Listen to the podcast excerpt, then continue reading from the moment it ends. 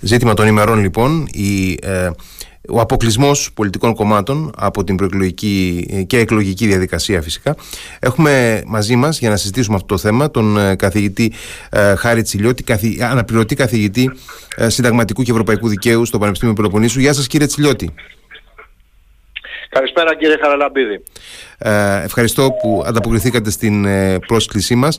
Και εγώ ε, ευχαριστώ για την πρόσκληση. Ε, κύριε Τσιλιώτη, καταρχάς να ξεκινήσω ε, έτσι κάπως απλοϊκά, να ρωτήσω εάν αυτή η διαδικασία που είδαμε χθες από τον Άριο Πάγο έχει κάτι το, ε, το καινούργιο, το πρωτοφανές ή είναι μια συνήθις διαδικασία; Ε, καταρχάς είναι μια συνήθις διαδικασία όσον αφορά την ανακήρυξη των ε, συνδυασμών των κομμάτων. Αυτό γίνεται σε κάθε εκλογική Και ε, προβλέπεται από τον νόμο να γίνεται ε, από τον Άριο Πάγο και δει από το παλαιότερα από το Α τμήμα, το οποίο ήταν ενιαίο, τώρα που έχει χωριστεί σε Α1, Α2 από το Α1.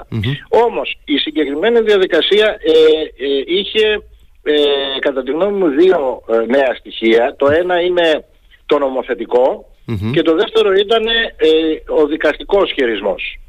Ε, να ξεκινήσω από το δεύτερο. Ο δικαστικός χειρισμός ε, ε, περιπτώσεων που βέβαια ε, προβλέπονταν από τον νόμο, από την νομοθεσία, κομμάτων, που όμως μέχρι τώρα ο Άριος Πάγος είχε δείξει μια αυτοσυγκράτηση. Δηλαδή περιπτώσεις κομμάτων που είχαν παρεμφερεί ονομασία, που είχαν εμβλήματα τα οποία ε, ενδεχομένως μπορεί και να προκαλούσαν πολιτικά.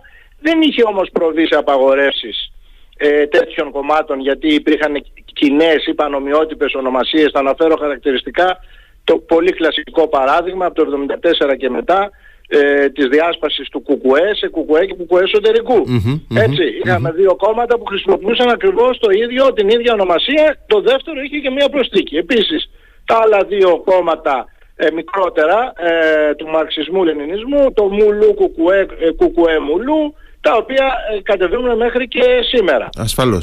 δεν, είχαμε δει, δεν είχαμε δει μια τέτοια, ένα τέτοιο ακτιβισμό από τον Άριο Πάγο να απαγορεύει τα κόμματα διότι είχαν παρεμφερείς ονομασίες.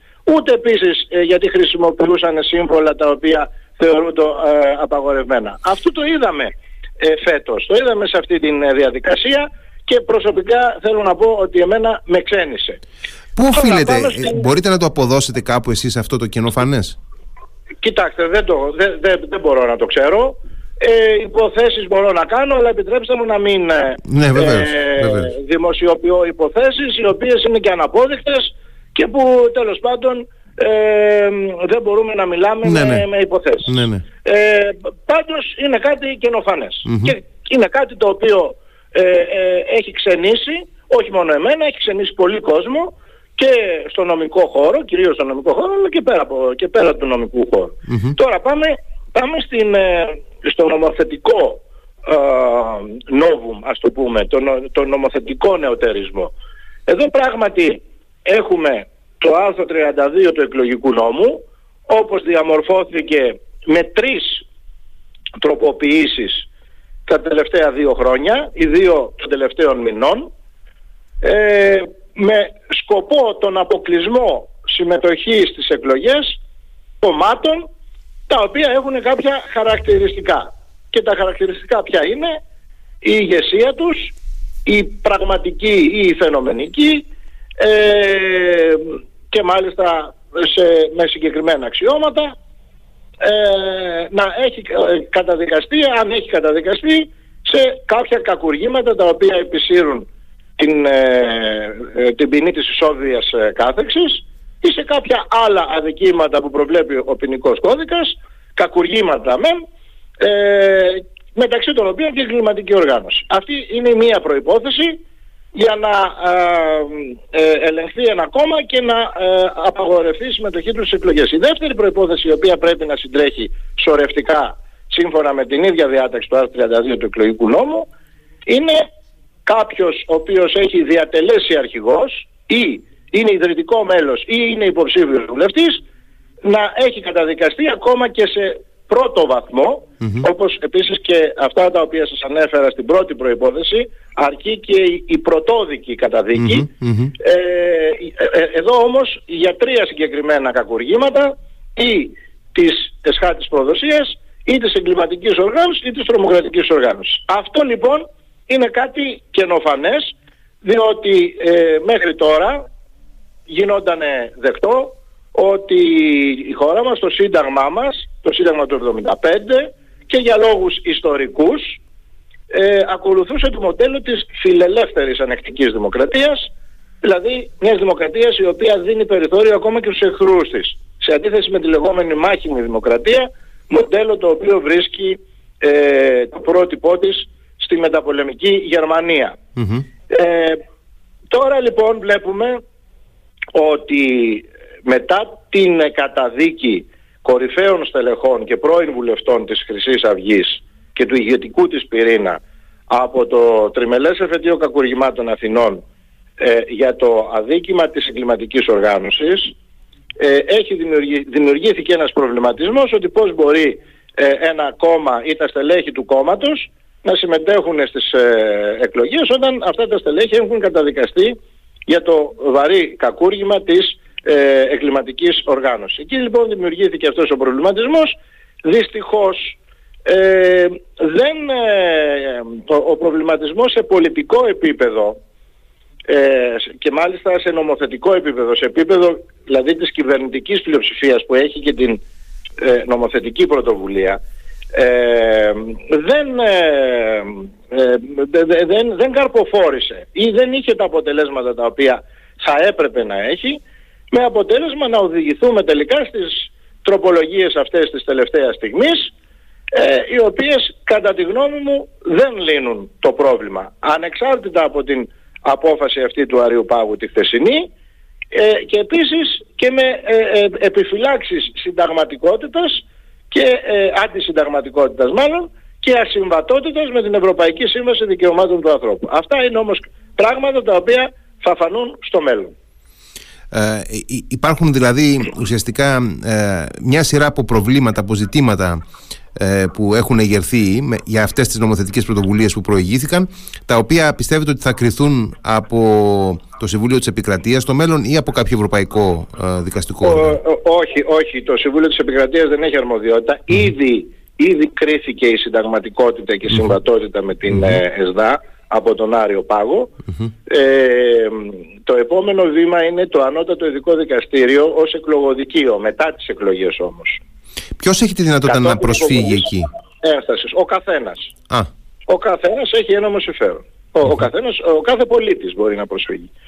Ε, και ειδικά όταν αφορά θέμα συμμετοχής κόμματος. Ε, αν αφορά μεμονωμένους υποψηφίους βουλευτές, ε, μπορεί να προσφύγει οποιοδήποτε πολίτης της εκλογικής περιφέρειας όπου ο, ο, ο εκλεγής βουλευτής ε, ε, εξελέγει κατά την κρίση του, του, του ενισταμένου ε, παρά το Σύνταγμα και τον νόμο.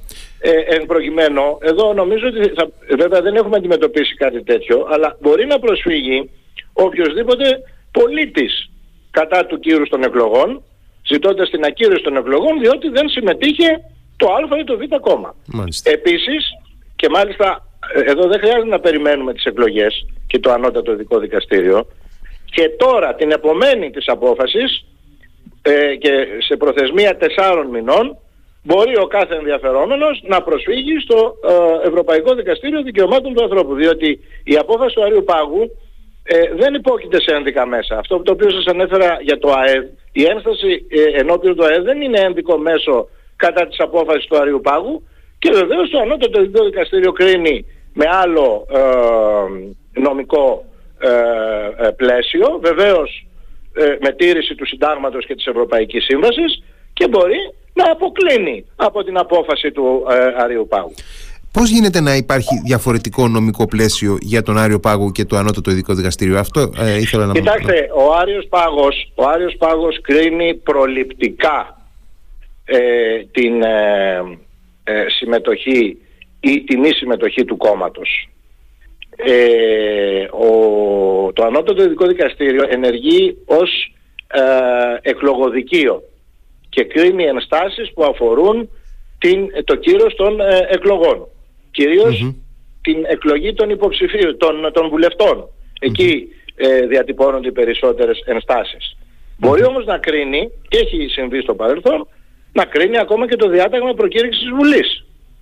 Ε, ε, ε, ε συγγνώμη, το διάταγμα διάλυσης, διάλυσης, Βουλής, ναι. διάλυσης και προκήρυξης εκλογών. Έτσι, έχει τύχει και δεν έχει κρίνει την ένσταση απαράδεκτη.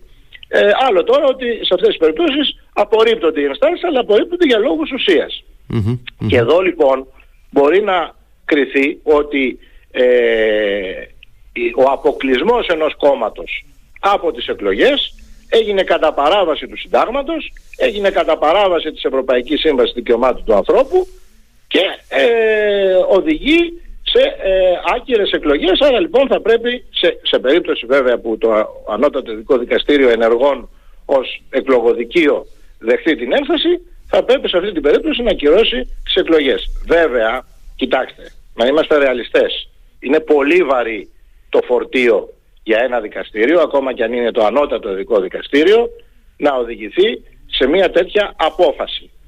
Όμως, ε, εγώ ως, ε, αν θέλετε, θετικιστής του δικαίου, ε, είμαι της άποψης ότι θα πρέπει η τήρηση της συνταγματικής και της διεθνούς νομιμότητας, όπως και της εν γέννη νομιμότητας, να προηγείται των οποιονδήποτε πολιτικών σκοπιμοτήτων, όσο θεμητές και αν είναι αυτές. Ε, και ε, μάλιστα mm-hmm. ενώπιον ενός δικαστηρίου. Έτσι. Ε, εν μέρη προλάβατε το, το επόμενο ερώτημά μου, γιατί ήθελα να θέσω το εξής ότι ε, εγώ και οι περισσότεροι πολίτες που δεν είμαστε νομικοί, εν πάση περιπτώσει, αλλά προσπαθούμε να, να βγάλουμε μία άκρη παρακολουθώντας ε, τα επιχειρήματα που κατατίθενται στο δημόσιο διάλογο, εν πάση περιπτώσει, ε, και βλέποντας την, ε, γι, αυτό είμαστε, την γι' αυτό είμαστε και εμείς εδώ για να σας διαφωτίσουμε. Ασφαλώς και είναι, είναι πολύτιμη η, η, η εισφορά σας σε αυτή την προσπάθειά μας.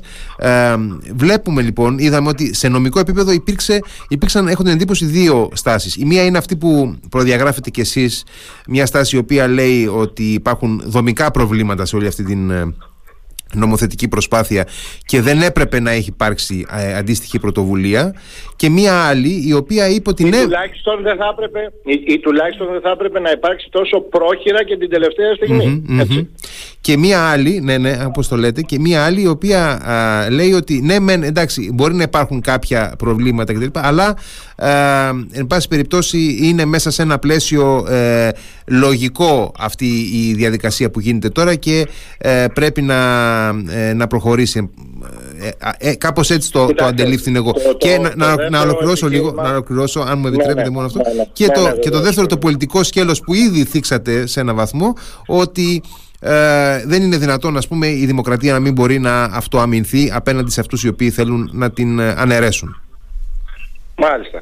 Κοιτάξτε, το δεύτερο επιχείρημα το έχω ακούσει. Και μάλιστα παραδόξως και από συναδέλφους Ε, προσωπικά δεν το συμμερίζομαι, διότι ε, ε, ο, ο σκοπός δεν αγιάζει πάντα τα μέσα.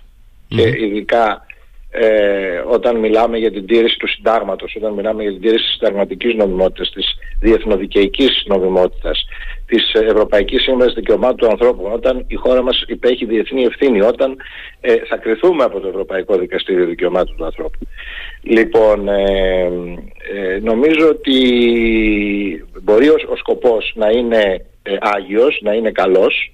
Εγώ προσωπικά δεν θέλω να βλέπω κόμματα ε, των οποίων τα στελέχη έχουν καταδικαστεί για εγκληματική οργάνωση ή έχουν ε, τα στελέχη τους ή η ηγεσία τους ακόμα χειρότερα έχει συμπεριφορές όπως αυτές που είδαμε του κόμματος της Χρυσής ε, σε καμία περίπτωση και το λέω και δεν έχω κανένα πρόβλημα να το πω ότι δεν θέλω, δεν θα ήθελα να βλέπω τέτοια κόμματα στο κοινοβούλιο ή δεν θα ήθελα να βλέπω και τέτοια κόμματα γενικά και εκτός κοινοβουλίου να, να δραστηριοποιούνται με αυτόν τον απεχθή τρόπο.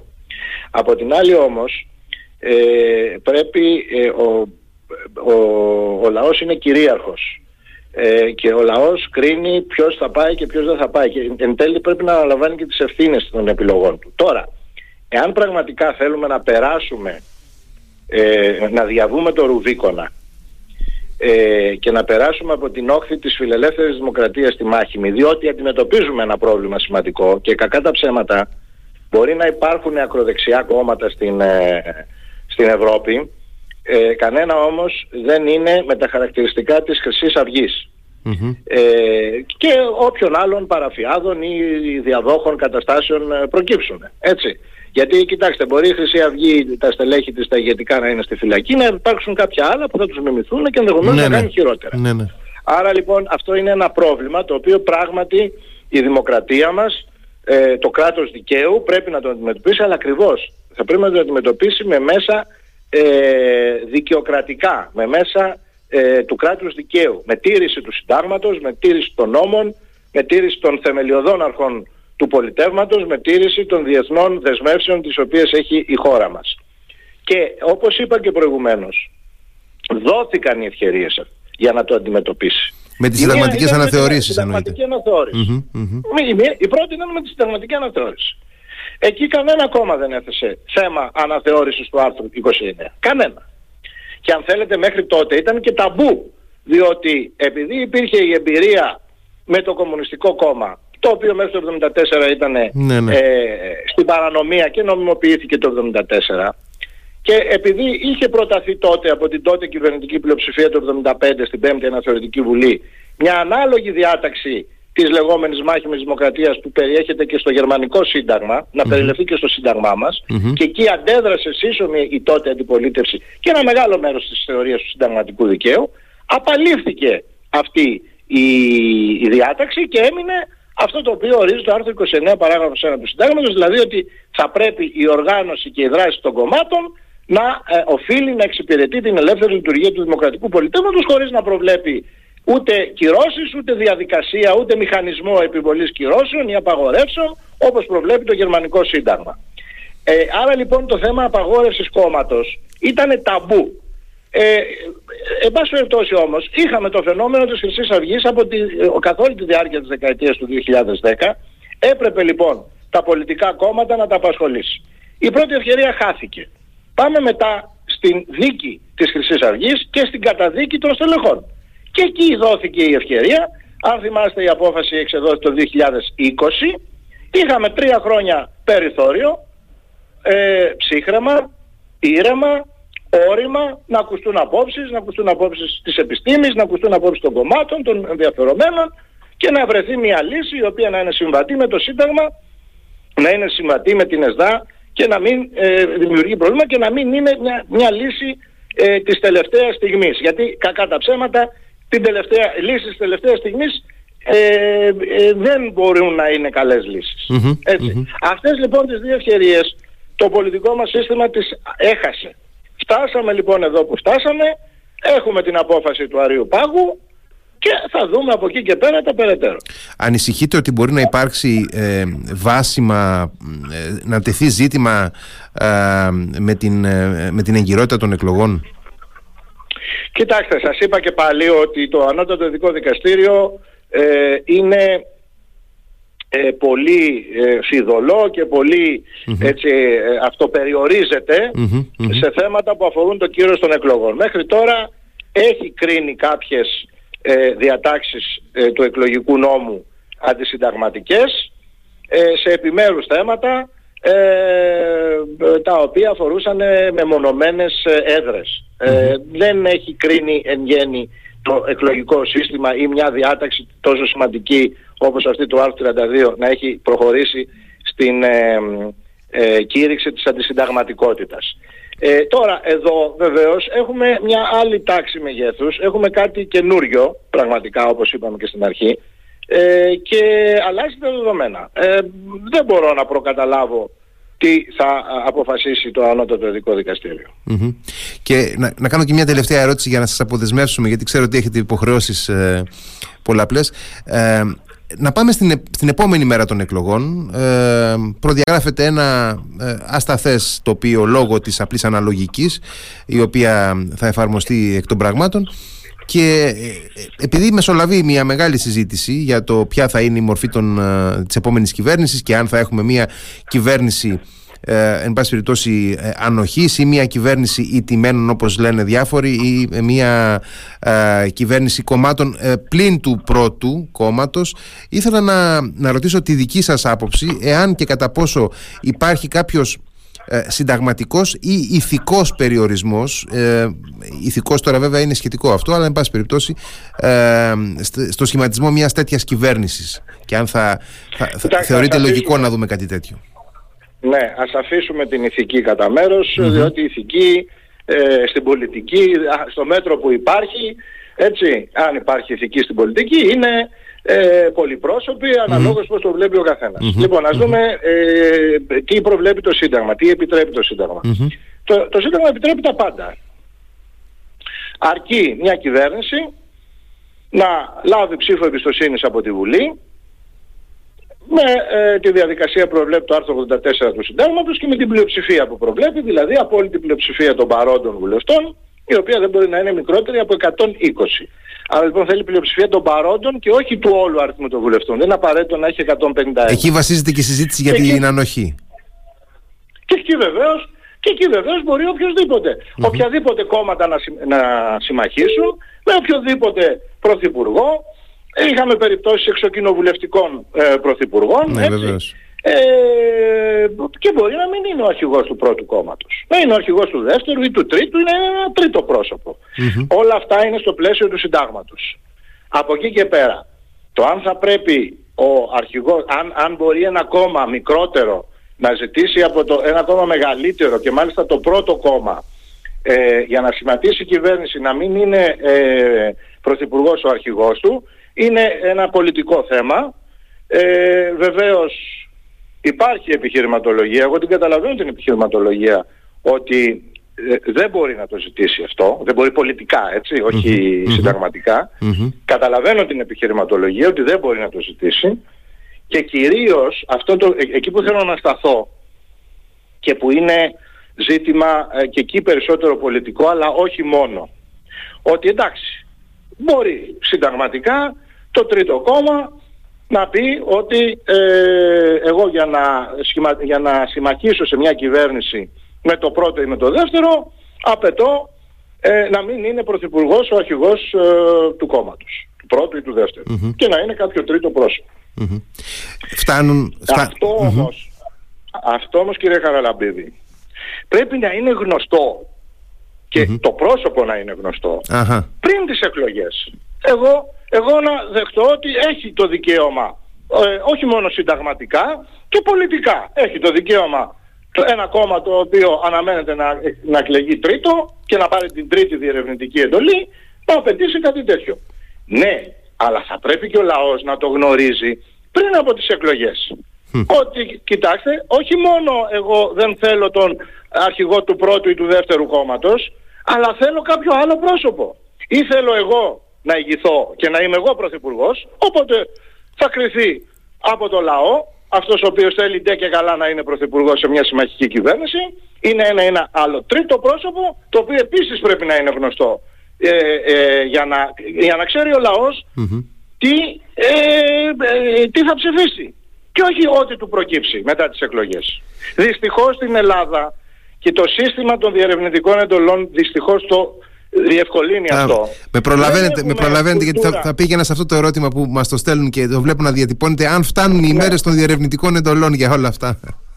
Κοιτάξτε, ε, δεν φτάνουν. Ε. Αν, αν, αν θέλουμε να κάνουμε σοβαρές διαπραγματεύσεις όπως γίνονται σε άλλες χώρες μεταξύ των κομμάτων, βέβαια δεν φτάνουν. Όταν ε, ας πούμε στο Βέλγιο κάνανε ένα χρόνο για να σχηματίσουν κυβέρνηση. Στη Γερμανία μπορεί να κάνουν δύο-τρει μήνες και τέσσερις έχει τύχει. Εκεί λειτουργεί και, η διοίκηση, βέβαια. Λειτουργεί η διοίκηση εκεί. Α, λειτουργεί η διοίκηση, βεβαίως. λειτουργεί η διοίκηση. Διότι εδώ, εδώ μόλις γίνονται οι εκλογές και δεν υπάρχει υπουργός κανονικός και είναι υπηρεσιακός, κατεβαίνουν τα στυλό. Ακριβώς. Ή τα κομπιούτερ τώρα έτσι, πλέον. Έτσι, ναι, ναι. Λοιπόν, τα έχω ζήσει, ε, ξέρω και ξέρω τι, τι συμβαίνει. Λοιπόν, εν πάση περιπτώσει όμως, εγώ δεν σας λέω να μείνουμε ένα χρόνο ή έξι μήνες ή τρεις μήνες. Αλλά πρέπει όμως να υπάρχει και ένα περιθώριο ε, όπου τα κόμματα θα διαβουλευτούν, θα διαβουλευτούν και να καταλήξουν όχι μόνο στα πρόσωπα αλλά και στα προγράμματα. Λοιπόν, ε, από, τώρα κοιτάξτε, οι, οι διερευνητικές εντολές οπωσδήποτε είναι σε στενά χρονικά περιθώρια. Από εκεί και πέρα υπάρχει η δεύτερη φάση mm-hmm. της διαβούλευσης της Προέδρου της Δημοκρατίας με τους πολιτικούς όπου εκεί δεν υπάρχει χρονικό περιθώριο.